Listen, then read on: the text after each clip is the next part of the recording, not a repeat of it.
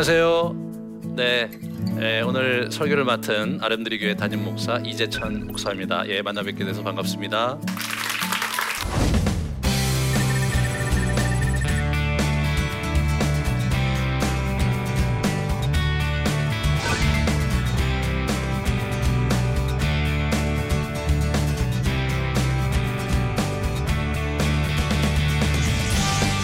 네, 이제 며칠 아니면 크리스마스인데요.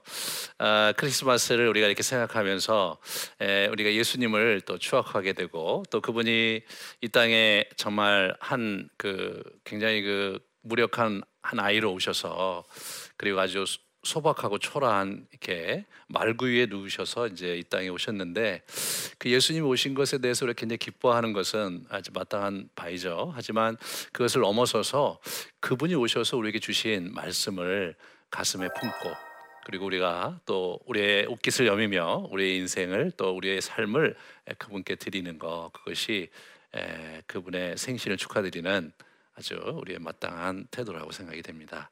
예수님께서 우리에게 여러 그 어, 말씀을 강조하셨는데 특별히 아, 이분이 강조하셨던 것 중에 오늘 주목하고 싶은 것은 아, 하나 됨입니다. 예, 이분이 돌아가시기 전날 밤 아, 겟세만의 동산에서 마지막으로 이제 자기 제자들을 위해서 기도하시는 장면이 요한복음 17장에 나오는데 거기에 이분이 아, 아버지 되신 하나님께 간절히 기도했던 그런 장면이 나옵니다. 아버지요, 아버지께서 내 안에 내가 아버지 안에 있는 것 같이 예, 그들도 다 하나가 되어 우리 안에 있게 하사 세상으로 아버지께서 나를 보내신 것을 믿게 하옵소서. 내게 주신 영광을 내가 그들에게 주었사오니 이는 우리가 하나 된 것 같이 그들도 하나 되게 하려 함이니이다. 이것이 돌아가시기 전날 밤 정말 피땀 흘리시면서 기도하시면서 마지막으로 하나님께 드렸던 기도 중에 핵심 부분입니다. 예, 그러므로 정말 예수 그리스도를 추종하고 그를 따르는 자들은 어찌하든지 간에 우리가 이 주님께서 우리를 하나 만들려고 하셨다는 이 귀한 말씀을 가슴에 품고 살아야 합니다. 이 부분에서 사도 바울 어, 우리 사도가 아주 굉장히 강조한 얘기가 에베소서에 나옵니다. 같이 한번 보면요. 모든 겸손과 온유로 하고 오래 참음으로 사랑 가운데서 서로 용납하고 평안에 매는 줄로 성령이 하나 되게 하신 것을 힘써 지키라. 그렇게 얘기했습니다. 예수님께서 제자들을 위해서 마지막에 기도하셨던 그 하나됨의 그 간구를 가슴에 품고 그는 이렇게 우리에게 가르쳐 주고 있는 것이죠. 그래서 성령께서 우리를 하나 되게 하셨으니까 우리가 힘써 그것을 지켜야 된다. 그런데 그 앞에 장황한 덕목을 우리에게 얘기해 주고 있습니다. 모든 겸손과 온유로 하고 오래 참음으로 사랑 가운데 서로 용납하고라고 앞부분을 이제 서술한 것은 사도 바울도 우리가 이 예수님의 하나됨의 명령을 이루어가는 것이 결코 쉽지 않다는 것을 잘 알고 있었고 저런 덕목을 갖춘 자만이 저런 태도를 갖춘 자만이 하나됨의 주님의 뜻을 이루어질 수 있는 것이다. 그 얘기를 이제 우리에게 들려주고 있습니다. 어, 제가 성경을 보면서 이 하나됨이라는 예수님의 이 명령을 어떻게 하면 그것을 잘 이루어 드릴 수 있을까에서 생각해야 될 것이 두 가지라고 생각합니다. 그 첫 번째는 뭐냐면 저러한 덕목을 갖춘 예, 균형 잡힌 하나님의 사람이 있어야 됩니다. 예, 하나됨을 추구하는데 거기에 우리의 탐욕과 야망이 섞여 들어간다면 그 하나됨 자체가 하나님이 원하시는 또 예수 그리스도께서 간절히 구현하고 싶으셨던 그런 하나됨과는 거리가 먼 것이 되고 말 것이니까요. 그것이 첫 번째입니다. 예, 두 번째는 우리가 이룰 수 있는 어떤 것이라기보다는 성령께서 이루실 수 있는 어떤 것인데 우리가 어떻게 하면 그럼 힘써서 그 성령님의 뜻, 하나님의 뜻을 복종할 수 있느냐? 하나님의 말씀입니다. 하나님의 말씀으로 감동된 영혼만이 진정으로 하나됨을 이룰 수 있는 동력을 얻게 되는 거죠. 이 두 가지를 이번 주와 다음 주에 거쳐서 여러분과 같이 나누려고 하는데 아주 그 이 예에 적합한 사람이 느헤미야입니다. 이 느헤미야가 이 두 부분에 대해서 아주 그 좋은 예를 보여줬고 더군다나 느헤미야는 자기 자신의 얘기를 잘 써내려가 줬기 때문에 우리가 그의 마음과 그가 갖고 있었던 철학과 그가 갖고 있었던 그 신앙을 잘 엿볼 수가 있습니다. 느헤미야가 당시 그 예, 이스라엘의 성벽을 이제 예루살렘의 성벽을 재건하고 있었습니다. 아, 그런데 그 성벽을 재건하는 일 자체가 굉장히 커다란 어, 방해와 공격에 휩싸이게 됩니다. 에, 1절에 그 도비아와 산말락과 그, 그런 사람들이 있는데 그 사람들이 그 당시 그 유대 땅 그 주변에 있었던 그런 이민족들의 지도자였거든요. 그 사람들이 끊임없이 여기를 공격을 했습니다. 네. 그래서 그들이 쳐들어오려는 그 소문을 듣고 이분이 이제 아주 굉장히 강하게 한쪽에서는 경비를 쓰면서 또 한쪽에서는 열심히 일을 하면서 그 일을 중간에 쉬지를 않았습니다. 그렇게 하면서 사람들의 마음을 이제 다잡게 됩니다. 그러나 사실은 조금 더 말씀드렸지만 그런 한 가지 문제 정도면 우리가 극복하기 어렵지 않은데 5장에 보면 내부에 문제가 생겨요. 그래서 그 내부 공동체에서 그동안 있었던 여러 가지 불편 부당한 것과 가진 자들이 가난한 자를 억압과 착취를 했고 불의한 여러 일들이 이제 그 상황 속에서 이렇게 불거져 나오는 그 장면이 오자입니다. 이 장면에서도 우리 느헤미야가 아주 슬기롭게 잘 그것을 극복을 했습니다. 우리 그 느헤미야에게 소식이 들려오는데 어, 당신 피해야 된다. 당신 어, 우리 그 외부에 있는 적들이 당신의 당신을 공격하러 올 거다. 그런데 오늘 본문에 보면 상황이 어떠냐면 아, 이제 성벽 공사가 다 끝났어요. 거의 다 끝나고 문을 아직 안 달았어요. 문을. 그러니까 문만 닫으면 이제 완성이 되는 거예요. 성문이 그 굉장히 도시의 중심이었습니다. 거기 관청이 있었고, 거기 법정이 있었고, 거기 시장이 있었어요. 어, 그 얘기는 무슨 얘기냐? 성과학, 성과학을 완성하고 문을 달기만 하면 된다. 그 얘기는 이제 문을 달기만 해갖고 성곽이 완성됐다는 것을 넘어서서 예루살렘 성이 이제 도시로서의 기능을 시작한다 그런 의미거든요. 그러니까 우리 그이 어, 예루살렘 성이 재건됨으로 말미암아서 예루살렘 성이 다시 순기능을 하면서 커다랗게 왕성하게 일어나는으로 말미암아서 굉장히 정치적으로 경제적으로 위협을 받아, 받을 수밖에 없는 주변 국가들의 주변 민족들의 그 지도자들이 이 문제에 대해서 특별히 예, 예, 위축을 당하지 않을 수가 없는 거죠. 이분들이 뭐 군사를 동원해서 치려고 해도 어려웠고 내부에서 문제가 발생하는데 그걸 기다렸는데 그것도 잘 무마했습니다. 이분들이 이제 남은 마지막 한 가지 방법이 있다고 스스로 생각을 했는데 이분들이 그게 뭐냐면 느헤미야를 아주 아주 이 사람을 그냥 어떻게 해볼 도리가 없도록 스스로 무너지게 만드는 거. 예, 그것이 이제 굉장히 중요한 예, 하나의 전략입니다. 그들이 이 예, 느헤미야를 공격하는 그 포인트가 뭐냐면요. 아, 이 선지자를 대동합니다. 선지자가 좋은 불출해서 이제 집에 있게 되고 그래서 그 사람을 찾아가니까 어? 하나님께서 계시를 하셨는데 오늘 오늘 밤에 에, 그들이 자객을 보내서 당신을 죽일 수 있다. 그러니까 우리가 오늘 저녁에 또는 오늘 밤에 에, 우리 성전에 가서 우리 피하자 그런 얘기를 합니다. 그 왜 이런 얘기를 하느냐? 신명기에 보면 에, 이런 얘기가 나와요. 고안이 상한 자나 음경이 잘린 자는 여호와의 총에 들어오지 못한다. 그런 얘기합니다. 이 사람이 넷이에요. 네? 넷입니다. 그런데 예, 아까도 말씀 도시 기능이 완전히 이제 마비된 상태고 제 기능을 안 하고 다 회파되어 있는데 그래도 건물다운 건물 몸을 숨길 만한 건물이냐 성전밖에 없는 거예요. 그 당시 어, 신전이 가장 멋들어지게 짓는 시대잖아요. 고대 사회가. 그래 성전만큼 좋은 곳이 없는 거죠. 근데 이 사람이 이제 느헤미야가 어, 그런 얘기를 하는 거죠. 나 같은 사람이 얼로 글로 도망하냐. 나 같은 몸이면 에? 어떻게 이렇게 외소에 들어가서 내 몸을 피하겠느냐. 그런 얘기를 합니다. 나 같은 몸. 이게 뭐예요? 내시예요, 내시. 예. 그래서 나중에 보면 이 친구가 이제 그렇게 니헤미야가 그렇게 얘기하고 나서 문득 깨닫게 되는 거예요.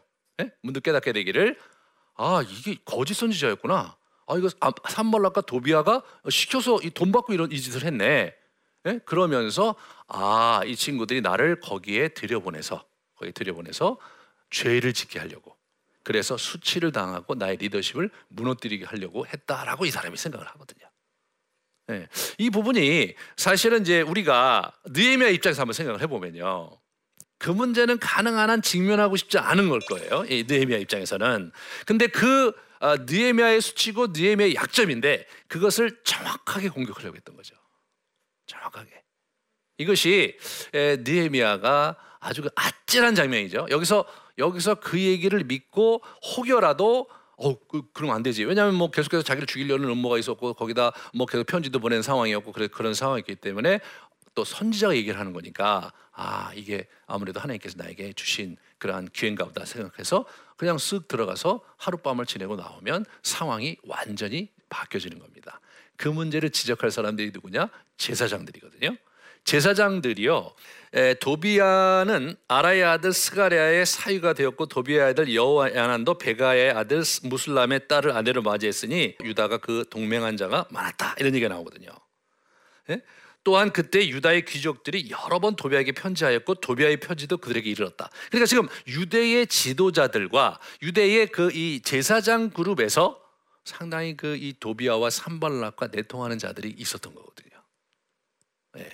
이 문제가 불거지면 그 문제를 들고 일어나서 이 느헤미야가 더 이상 성곽 재건 작업을 못하도록 할 수 있는 여러 가지 상황이 이제 다 이렇게 준비가 됐던 거예요. 그러니까 이게 신호탄인 거죠. 네, 신호탄인 겁니다. 아마 거기서 자고 아침에 일어나면 아마 사람들이 그 어? 성전 앞에 쫙 모여갖고 이게 도대체 어떻게 된 일이냐 얘기하면서 문제를 제기하면서 상황을 완전히 엎드러칠 수 있는 그런 절대절명의 위기였습니다.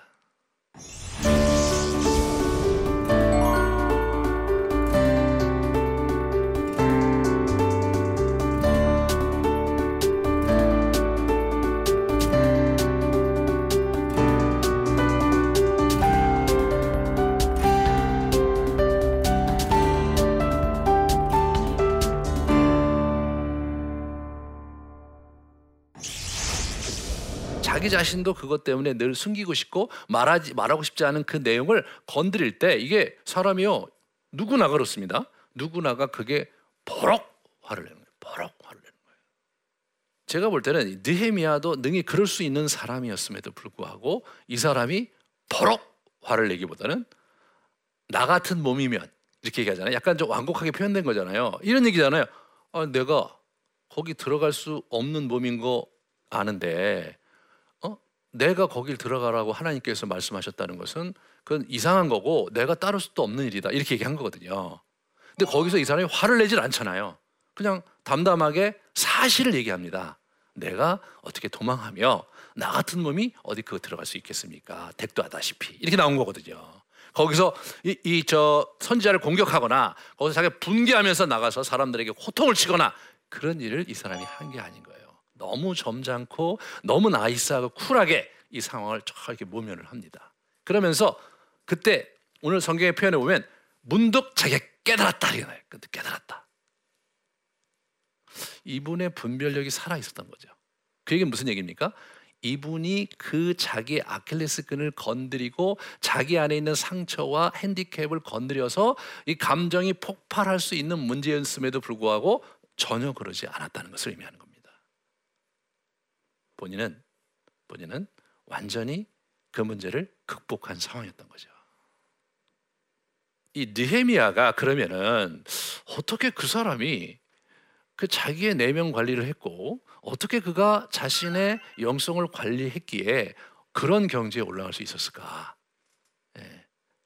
영성 일기를 쓰셨다는 거예요. 그래서 어, 이게 어떻게 보면 워낙은 에스라 느헤미야서가 원 그 히브리의 그 성경에는 하나의 책입니다. 네? 하나의 책인데 에, 느헤미야서 1장과 7장까지가요. 이게 주어가 나로 돼 있어요. 나. 그 나가 누구냐면 느헤미야예요. 에스라가 대학자예요. 이 사람이 지금 에스라 느헤미야 시대의 이야기를 기록하는 데 있어서 자기가 기록할 만큼 기록하고 느헤미야가 한 역할을 기록하는데 객관적으로 역사가의 시작 시각을 가지고 그걸 기록하려고 하지 않았어요. 이 사람이 느헤미야의 글을 그대로 끌어다가 집어넣은 거거든요. 1장부터 7장까지. 그리고 8장부터는 다시 3인칭 어? 3인칭 단수로 이렇게 이야기가 진행이 되는 걸 보게 돼요. 근데 이걸 가만히 보시면 여러분 1장부터 7장을 묵상해 보시면 영성일기입니다.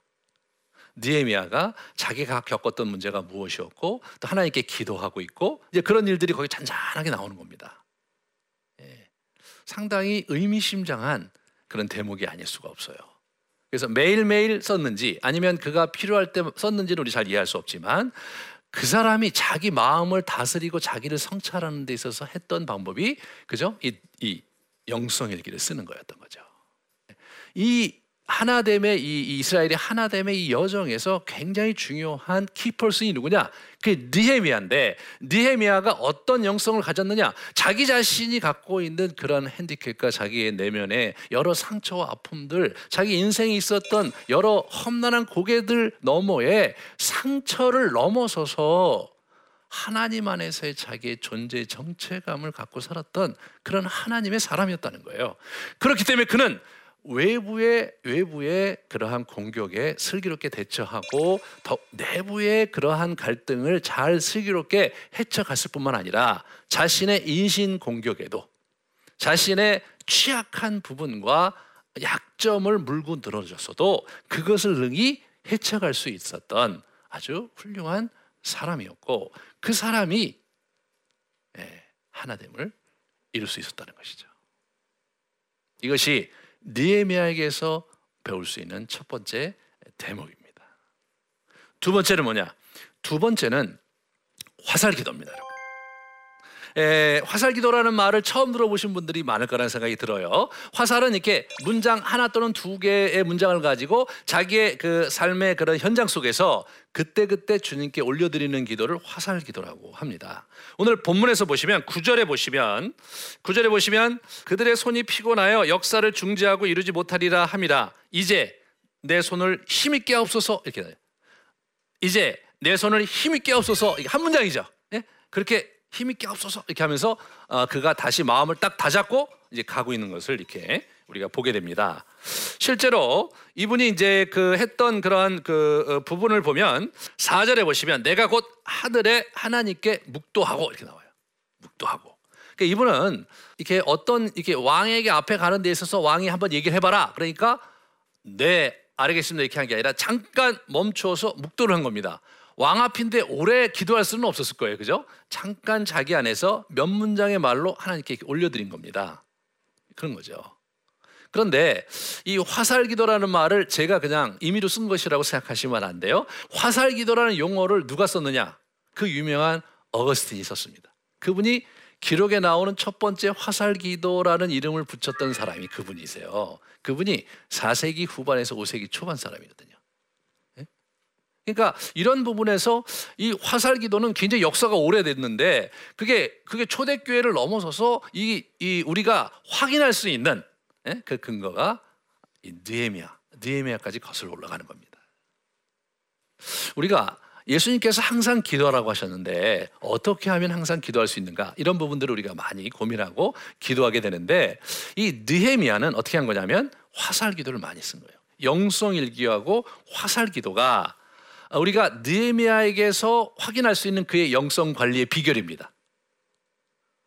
예, 저는 아주 오랫동안 우리 청년 사역도 했고 직장인 사역도 아주 많이 했는데 저도 어저께도 우리 어, 저희 교회 한 그 직장인하고 같이 저녁 식사를 같이 했습니다.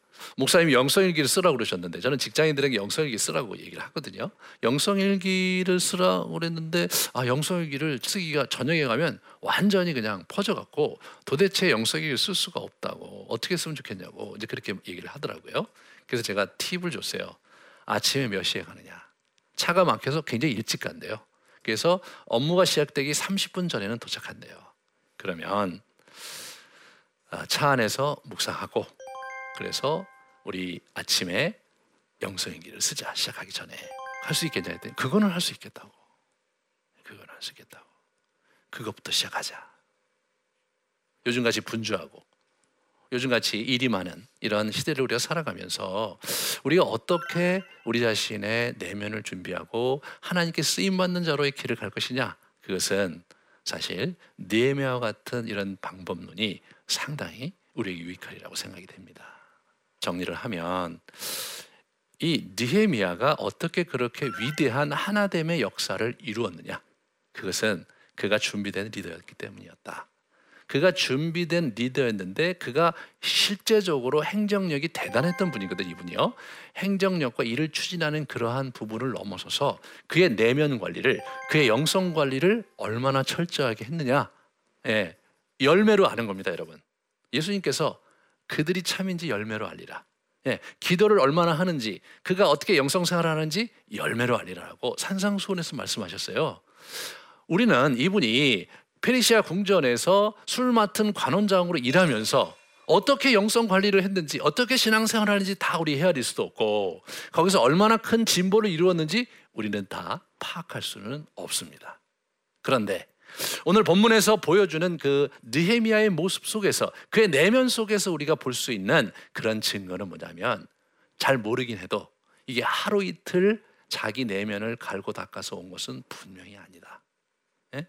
그는 이미 페르시아 궁전에서 그 분주한 상황에서 그리고 하나님을 섬기기 어려운 여러분 그 역사상 어, 이 페르시아 궁전에 있는 난자바 파티는요 역사가들도 아주 그냥 그 어? 어, 이렇게 말을 많이 할 정도로 대단한 거였거든요. 그 궁전 틈바구니 속에서 이분이 신실하게 자기 신앙을 유지한 거예요. 그렇기 때문에 그가 어, 이 에루살렘 성곽이 불탔다는 얘기를 듣고 무너졌다는 얘기를 듣고 자기를 보내달라고 얘기를 한 겁니다. 그리고 온 거예요 이분이요. 다른 사람을 가게 할 수도 있잖아요. 예. 자기가 뭔데? 자기는 자기는 유대인들에게 이름을 이렇게 낼 수 없는 그런 신분 저기 이 저 몸을 갖고 있는 사람인데 그리고 율법에 의하면 그런 사람은 예루살렘의 지도자가 될 수 없는 사람인데 그럼에도 불구하고 이분이 선한 뜻을 가지고 주님 나를 보내달라고 그렇게 얘기했던 분인 거예요. 그죠? 이런 사람이 이런 사람이 하나됨을 이룰 수 있는 것이다. 제가 간단히 그 메시지를 전했는데 음, 질문하고 싶은 분이 있다면 또는 뭐 어, 같이 나눌 만한 거 있다면 같이 나누는 시간 갖겠습니다.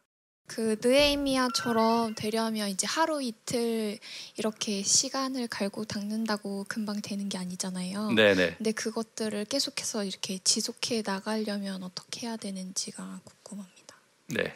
어, 열심히 하는 거죠. 근데 제가 이렇게 여러 사람들을 이렇게 훈련을 시키면서 깨닫게 된 건 뭐냐면 어떤 사람은 한번 마음을 먹으면 자기가 누가 뭐라 그래도 끝까지 가는 그런 유형의 사람이 있는데 한 100사람 중에 한둘 정도가 그렇게 해요. 예.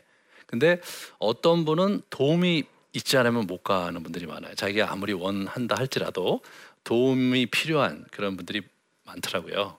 그래서 이제 어, 제일 좋은 방법은 나와 내 가까운 사람 또는 내가 정말 같이 기도하기 원하는 사람들이 이렇게 같이 이제 소그룹을 만들어서 이렇게 자기가 뭐 아, 나는 하루에 세 번 기도하겠다. 아니 나는 아침에 콰이어 타임하고 기도하는 시간을 갖겠다.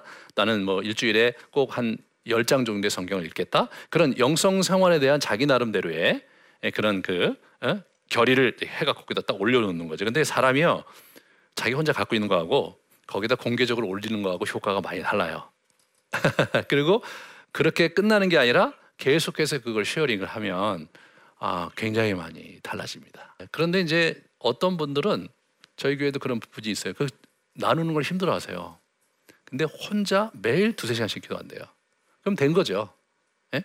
그러니까 세례 요한 같이 홀로 가서 되는 분이 있고, 예, 같이 가도 안 되는 분들이 덜어 있는 거죠. 그러니까 그런 부분에서 자기 스타일이 나는 혼자 하기 힘들다. 지난 세월을 볼 때 작심삼일이 바로 내 얘기다라고 생각하시면 반드시 소고를 만드셔서 그렇게 하시면 되겠습니다. 성과주의가 넘쳐나고 또 어떤 결과를 내야 되는 그런 압박 가운데서 있는 상황 가운데 좀 많은데 그런 상대 그런 상황 속에서 내 동료가 어떤 경쟁 상대가 아닌 오늘 주제처럼 하나됨이라는 그런 동료로 바라보고 어떻게 나가야 될지에 대한 고민이 있습니다. 그러니까 이제 교회에서의 하나됨과 직장에서 하나됨은 성격이 좀 다른 것이라고 생각이 됩니다. 교회는 교회는 우리가 말씀 안에서 영적으로 서로 이렇게 교제하고 이제 그런 부분에서 하나됨도 있고 어, 지금 말씀하시는 것과 같은 이권이 개입되거나 경쟁 상대가 되거나 그렇지 않기 때문에 그런 이슈는 사실 거의 없다고 봐야 되죠, 그죠? 뭐 목회자들 사이에 그런 일이 있을 수는 있지만 그러니까 이제 이 일반 직장에서는 직장에서는 이제 그렇진 않죠. 그렇다고 이앞 지금 말씀하신 그 옆에 있는 동료가 크리스천인지 아닌지도 저는 모르겠고 아닐 수가 더 많겠죠. 예, 그리고 어, 크리스천이 아니라 할지라도 내가 갖고 있는 가치를 그가 공유할지도 어, 분명하지 않잖아요. 예, 그러니까 그럴 때는 사실 지혜가 많이 이제 필요한 거라고 생각이 됩니다. 그래서 대인관계의 원리라는 것은 사실은 어, 대전제가 그거거든요. 내가 대접받고 싶은 대로 대접해라. 예, 그게 이제 그 대전제예요. 예, 그래서 내가 대접받고 싶은 대로 상대에게 선행을 하면 그 사람도 그렇게 할 것이다잖아요. 근데 그런데 에, 어떤 사람은 그렇게 안 하는 사람이 있는 거죠. 내가 대접받고 싶은 대로 했는데 그 친구는 또 거꾸로 굉장히 나를 힘들게 할 수 있죠. 그렇죠? 그럴 때 어떻게 해야 되겠는가에 있어서 우리가 이제 에, 잠언에는요 몇 가지 부류의 사람을 나눠요. 한쪽은 어리석은 사람, 네? 또 한쪽은 미련한 사람, 음? 또 한쪽은 이제 그 교만한 사람, 네? 또 한쪽은 이제 지혜로운 사람 이렇게 나눕니다. 그럴 때 옆에 있는 사람이 미련한 사람이 너무 분명해. 그럼 내가 하나됨을 추구해. 근데 하나됨이 뭐냐면 하나됨을 추구할 때 조심해야 될 것은 내가 하나됨을 추구하다가 망가질 뿐 아니라 상대도 망가질 수 있으니까 거리를 두는 것이 현명합니다. 거리를 두는 게 현명하고 예, 그러면서 어떻게 적당한 선에서 그 사람과의 관계를 좋은 관계를 유지할 것인가를 이제 검토하면서 찾아가는 것이죠. 그런데 그거는 뭐 구체적으로 답이 있는 게 아니라 case by case 어떻게 하면 적당한 거리에서 이 사람을 상대할 때 큰 무리가 없고 본인도 좋아하는가 그 지점을 찾는 거죠, 그죠? 그 지점을 찾아가면서 이제 하나됨을 이루어 가야 된다고 생각합니다. 그래서 이제 어, 더 길게 얘기해 드릴 수는 없지만 에, 이렇게 직장 생활에서 하나됨을 추구한다는 것은 기도보다 지혜가 더 많이 필요하더라. 예. 그때로 내가 많이 상처를 받았을 때는 뭐 주님께 가서 기도하고 그래야 되겠지만 그 사람과의 관계를 에, 해쳐가는 일에서는 자문이 매우 유익하다. 그것이 제가 드릴 수 있는 말씀입니다.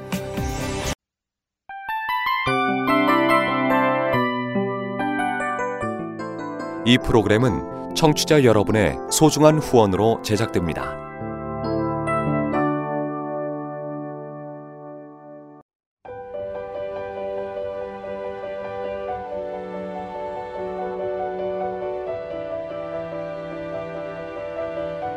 세상에는 수많은 교회들이 있지만 더 깊이 있는 말씀 강해를 찾기 위해 크기로만 교회를 선정하지 않습니다.